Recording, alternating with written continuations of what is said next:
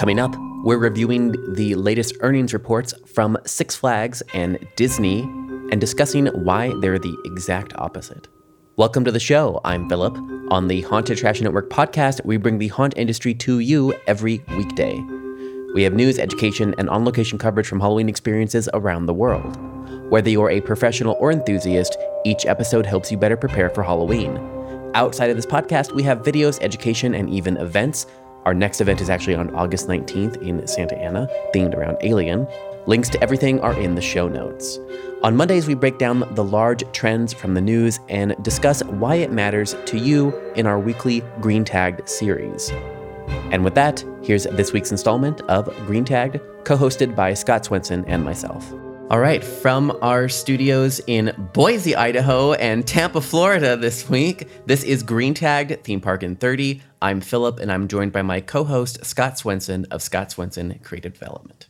Hi, everybody. Welcome back for another week of important discussion about uh, trends and the important happenings in the world of attractions. And it has been a big week because we've gotten several earnings reports have been released. We're going to talk about two of the main ones. We're going to talk about Six Flags and we're going to talk about Disney because they're kind of the polar opposites of each other. So we'll start with Six Flags. And Six Flags, I don't know what, how. I was going to say Six Flags in a in an astonishing feat has managed to lose money uh, and decrease their attendance, despite the fact that every other major theme park chain has been uh, doing well. They are not doing well. Um, I'm gonna. There's a lot here to dig through uh, because you know, of course, it's not good news. So, of course, there was a lot of like questions back and forth. So, I'm going to read some of the highlights and we'll discuss each point I- by each point.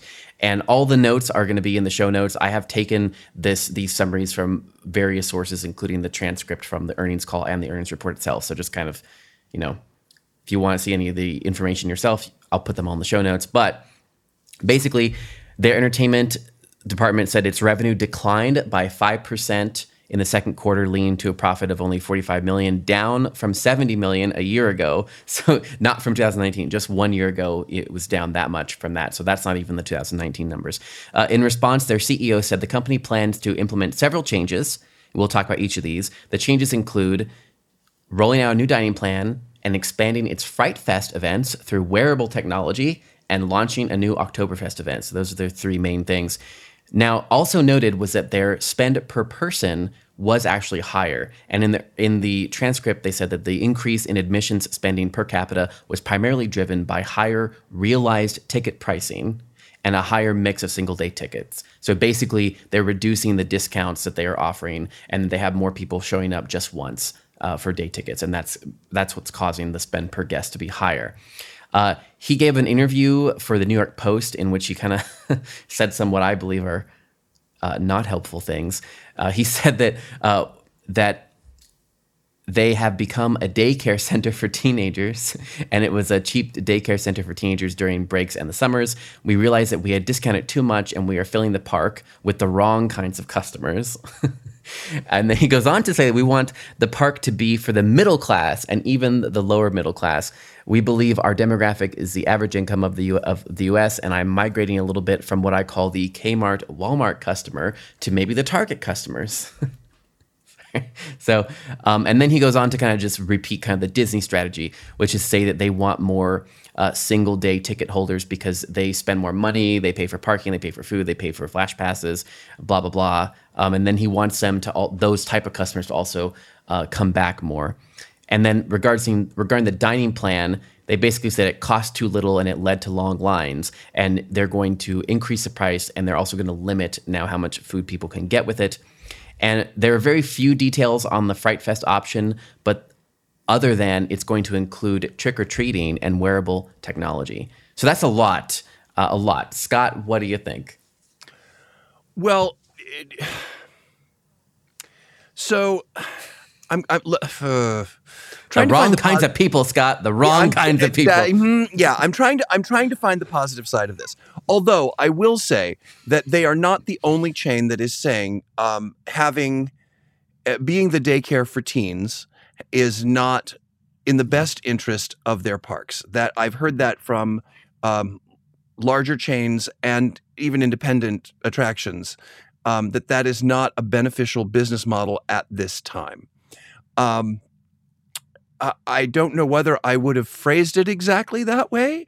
Um, I, I, think the idea of the wrong kinds of people and using the uh, the Walmart versus Target mentality um, is. Mm-hmm. I, I, think that the if if you're trying to shift your degree that in that small an increment, I think you've probably just offended both sides. So I, am not sure. I, I think the the theory is good. I think the statement behind it is, or the statement that is being led out front, may not be the best the best way to approach it. Um, but I'm not sure. I, you know, who who what do I know?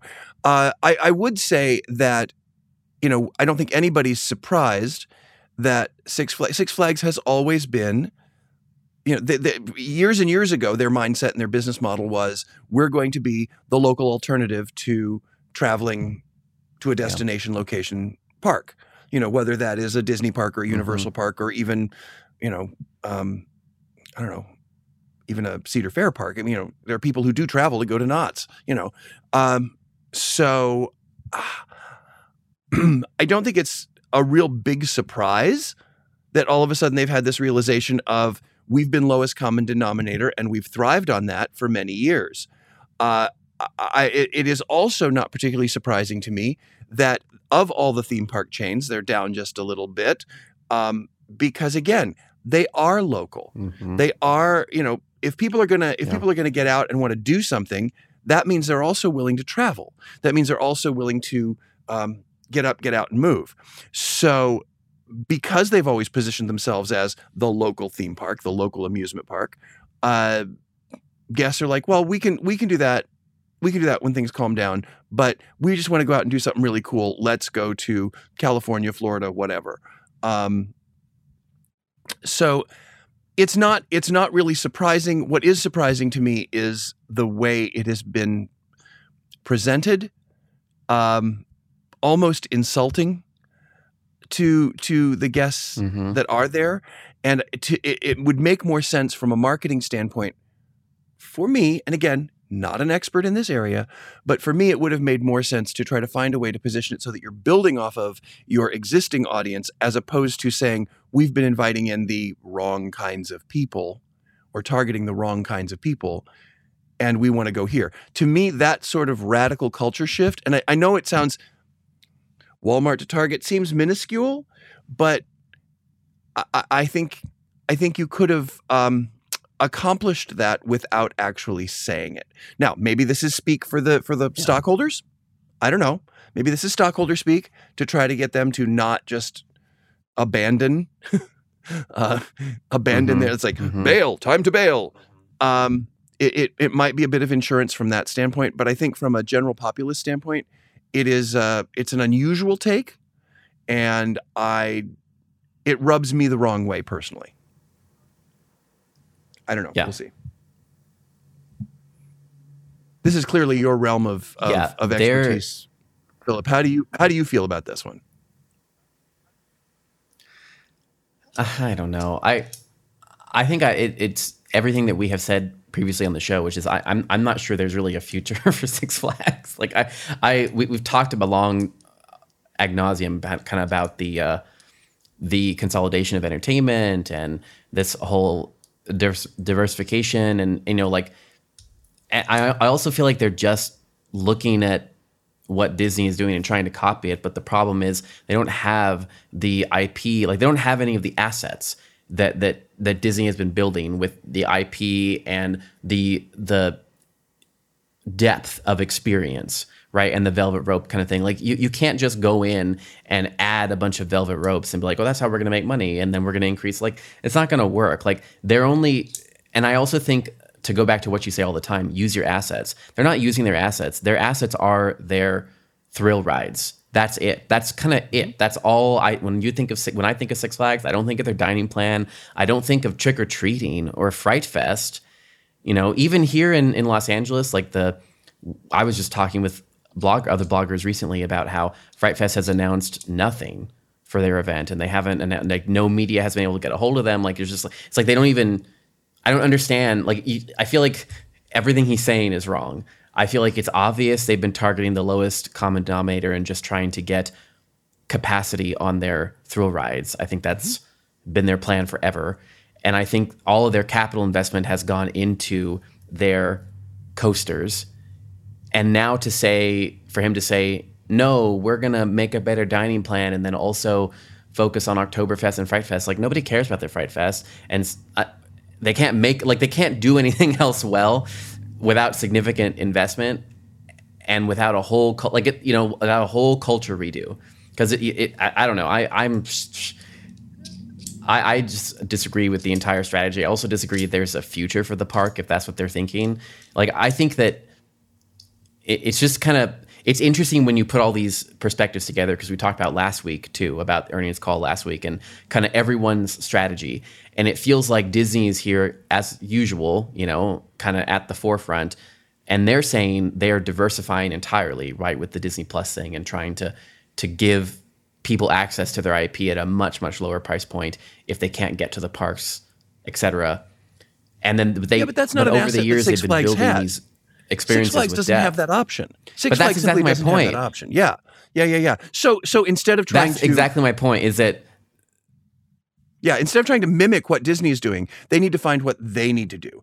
And this has been a challenge, I think, with exactly. Six Flags. Yeah, this has been exactly. a challenge with Six Flags throughout their their recent history. Yeah. I mean, there was a time where Six Flags was not too many years ago um, was buying up every park they possibly could. They were buying up all these independent parks. They were expanding, and they expanded too quickly and couldn't maintain. So then they have gone back and now sold uh, much of that. And there are you know, I can think of two specific examples where there are now condominiums where there used to be a theme park. So uh, yep. they've they they expanded. They realized, oh crud, this is too big. We can't manage this. So they they contracted back down. Uh, I this sounds to me like they're they're just they don't know what to do.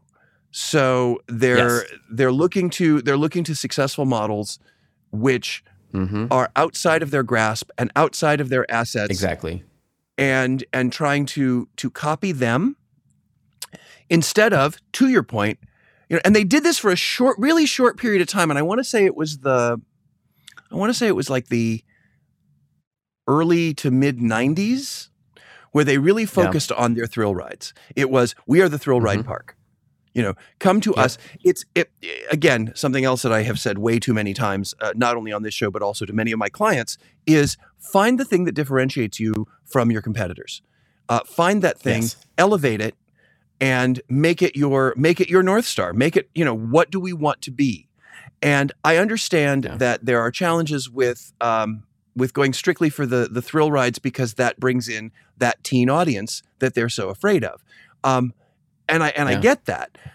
but that's where they've that's where their assets lie right now. Correct. Yeah. Yeah. It's like it's like they're like they're not even considering finding a way to like we talked and we talked about this last time like or several episodes ago like I, when the last six flags fight broke out we talked about you know how they could maybe do things to to encourage not you know to kind of get around the violence. Like it's like in, instead of doing that you know, instead of being like let's figure out a way to work with what we have and to figure out a way to to make to to, to reduce the violence in the parks they're it's like they're just like no no no no no. The way we're going to reduce violence is just kick all those people out and just change our entire like business model to not rely on those uh, those undesirables right? And i'm like that's that it seems like the lower hanging fruit here is to refocus on their assets and then to figure out a way to make the in, like to just deal with it. You know, figure out a way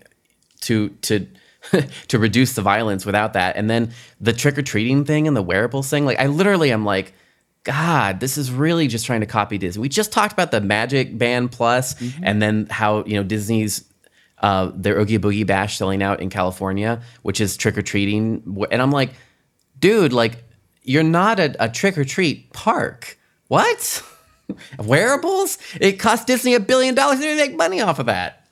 So it's it's interesting because going back going back in my own personal history, um, one of my first theme park Halloween events was Fright Fest at Six Flags Great America in Gurnee, Illinois, Mhm. and it was that was an amazing event. It was so much fun, um, and you know it was in a location that fall reinforced the event anyway. So the weather was just crisp Mhm. enough, and there were just enough leaves on the uh, you know turning leaves, so you didn't have to worry too much about decor because the trees in the park just magically um, through the the wonders of nature became that. Um, you know, I, I think they I think they need to try some radical things here. Uh, one of the things I would suggest is Yeah. if they're concerned about uh, if they want to elevate their their age range, part of the reason that people you know uh, who are who are older are hesitant to go to Six Flags is because again they are concerned about the the the teen daycare to use their language, not mine. They're concerned about the teen tween daycare. Great. Then why don't you institute uh, Friday, Saturday nights after 6, 21 and up? And I Yeah. know there would be pushback. I know there's a whole bunch of reasons Yeah. not to do it.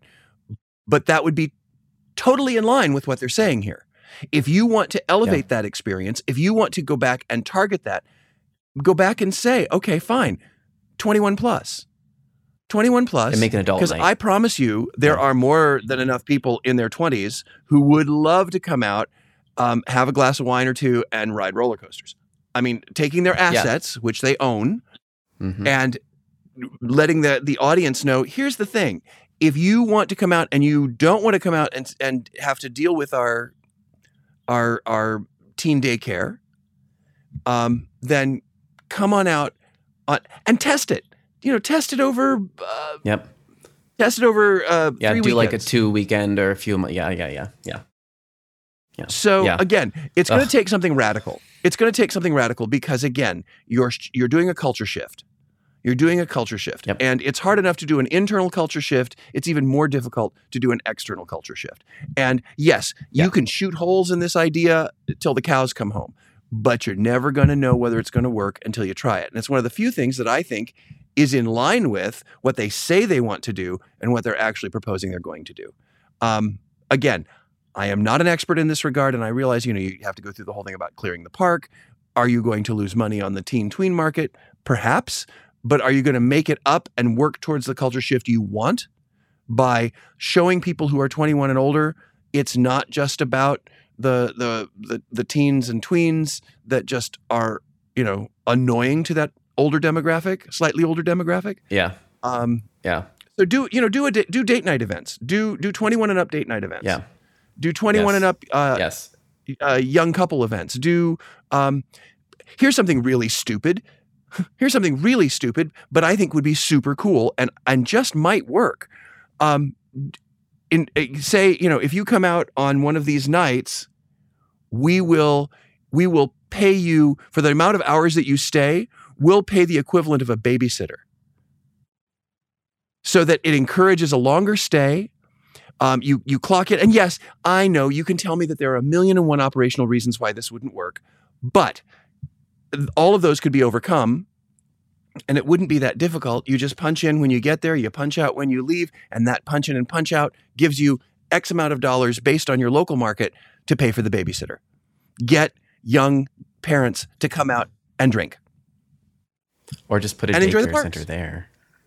Well, Yeah. putting a daycare No, center there, I- there's a lot of yeah. there's a lot of there's a lot of cetera, it could but be done, yeah. but there's a lot of liabilities, a lot of insurance, a lot more staffing. This Just- is just you know you you charge Yeah. them for this and then then pay them back at the end of the night Yeah. based on length of stay. Yeah.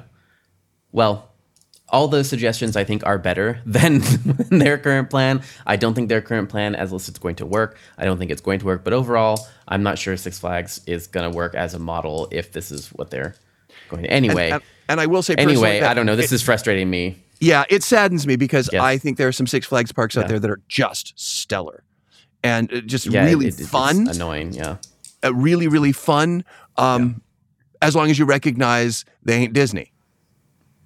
Yeah. You know. Well, what it speaking of Disney, uh, so our our next half of this is the Disney earnings report, and uh, the reason I wanted to put Six Flags first is because you know Disney is uh, basically the exact opposite, um, and their earnings call, of course, was their, their earnings report was tremendous, uh, actually way better than anybody even predicted. Which is, I guess, that's the surprising part is, is how good it was actually. So.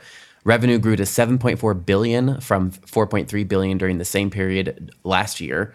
So that and also spending improved by 10% over last year of a per capita guest spend. So they made 10% up, uh, 10% more on each guest, and their their profit margin also was that that huge increase. So we can break these up into I think two broad buckets: uh, Disney Plus and then the Disney Park bucket. And I'll I'll go through each of them, but just so you realizing, you know, that when they're reporting this, they're reporting over everything combined. So the 2 mm-hmm. broad buckets are Disney Plus and Disney Parks.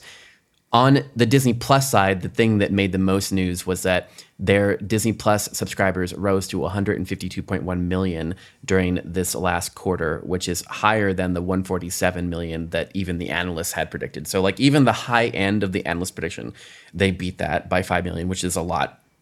And if their the big thing they were touting is if you take their Disney Plus and you combine it with Hulu and ESPN Plus, they have 221 and Netflix has 220. So that was kind of their big thing. Of course, that's not quite accurate because there are like you know you don't know how many of those are overlapping, right? So they're, they're but it, it's still worth kind of noting. They're like, oh, they're kind of at the Netflix level now, uh, and we will continue to see if there is a ceiling on on streaming because uh, uh, that that's that's a big piece of this as well. So um, also, so it's just to note though that even though they've re- they've reached that subscriber uh, like I think potentially a ceiling or close to the ceiling of, of subscribers where Netflix is, that they have still lost money on it. So during this last quarter, they lost 1.1 billion.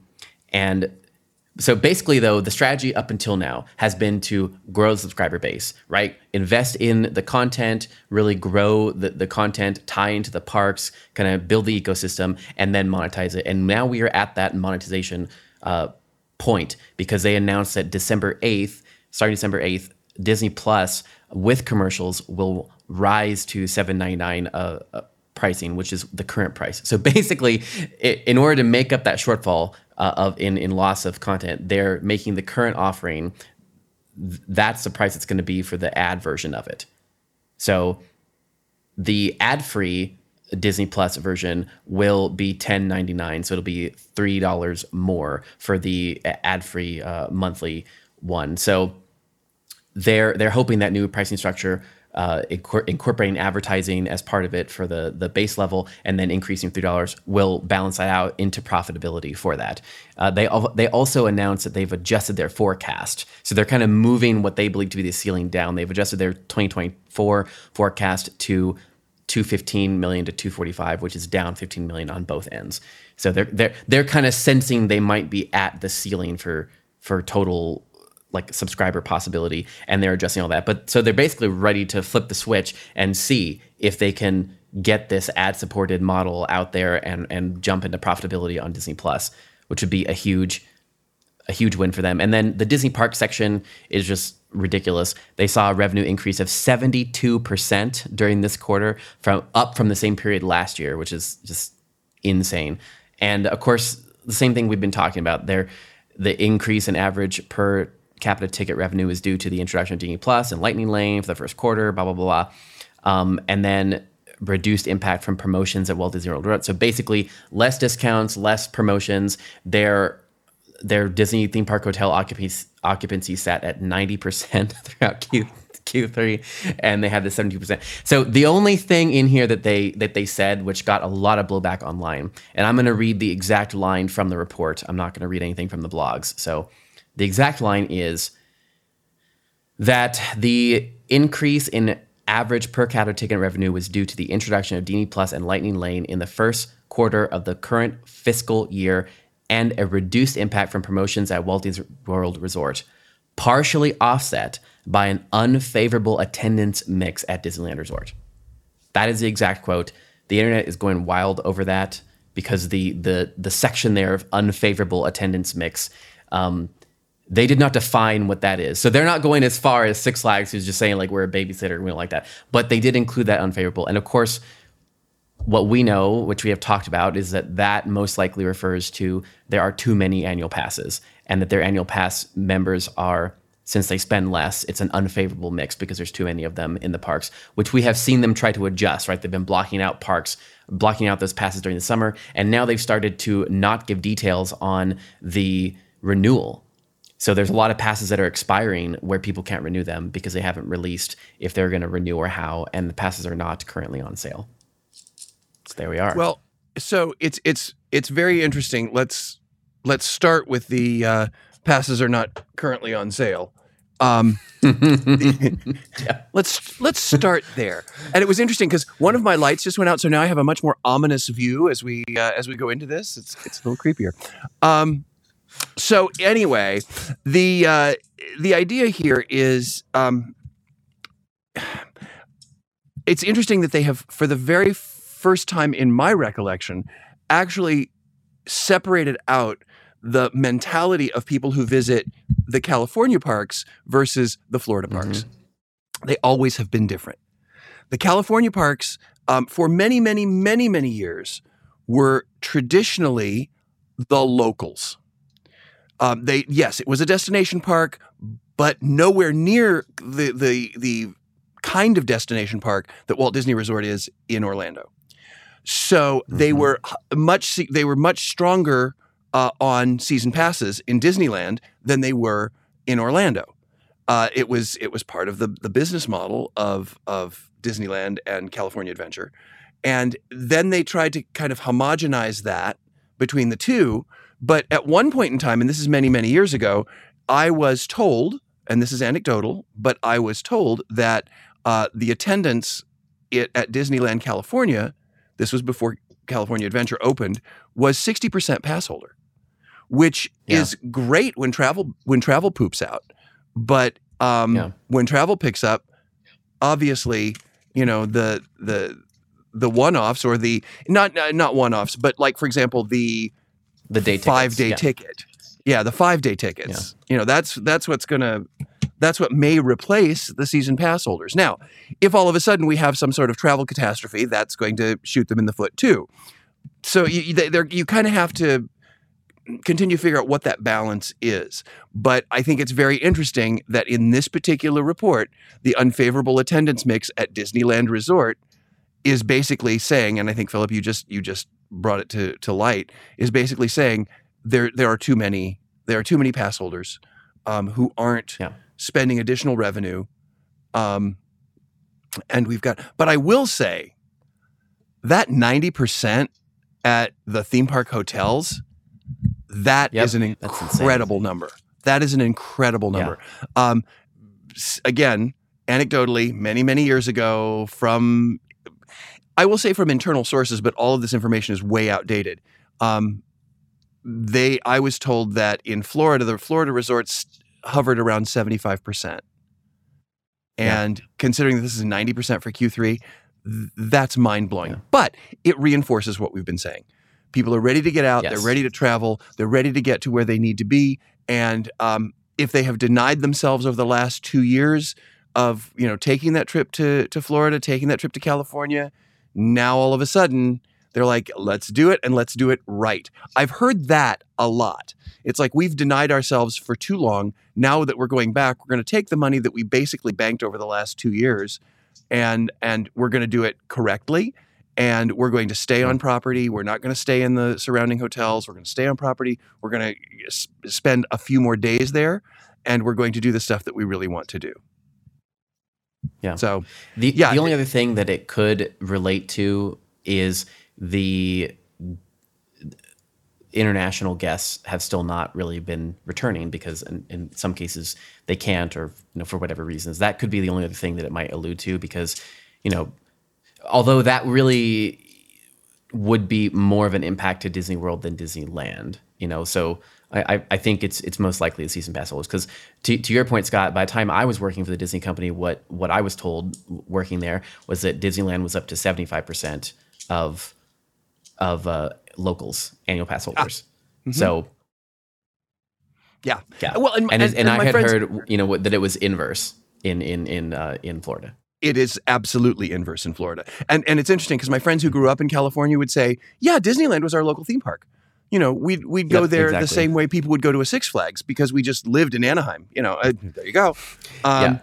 So, uh, that's so basically that's exactly what the the to bring up Six Flags is exactly what he is trying to do. Is is is his strategy is basically to try and get those types of you know those types of people who are i.e. people that would go to Disneyland and spend that money and and bring and come and visit Six Flags often and spend that money there, but that's not going to work because I don't go to Six Flags and it's 20 minutes from me and I drive an hour down to Disney to go to Disney and I would never go to I mean just because there's not they don't have the the depth of offerings. They don't have Right. the offerings there. Um, but I, I I still think though that the the the day guest, the the annual pass holder to Disneyland still spends a lot more than than day guests than, than annual pass holders to any of the other parks though. Correct. So let me just let me just wrap this up because we're just about out of time. But I think what we're seeing here is Disney has always been a content driven company. They always put the creative first and they let the operation follow. So the the expansion in Disney Plus has been getting all these things that you can only see on Disney Plus. That's what their big investment has been. That's why there's been a, a shortfall in money because they have been gathering all of the IP, the intellectual properties, the creativity, lead with creativity and make the business model work based on that. On the inverse, I think what we saw with Six Flags is an operational led, operationally led um, mentality. They're not talking about how are we going to change the, the product per se. They're talking about how are we going to implement the product. So I think this is, if we want to look at a takeaway, the takeaway for long term success, based on what we're seeing with Disney, is let the product lead your business.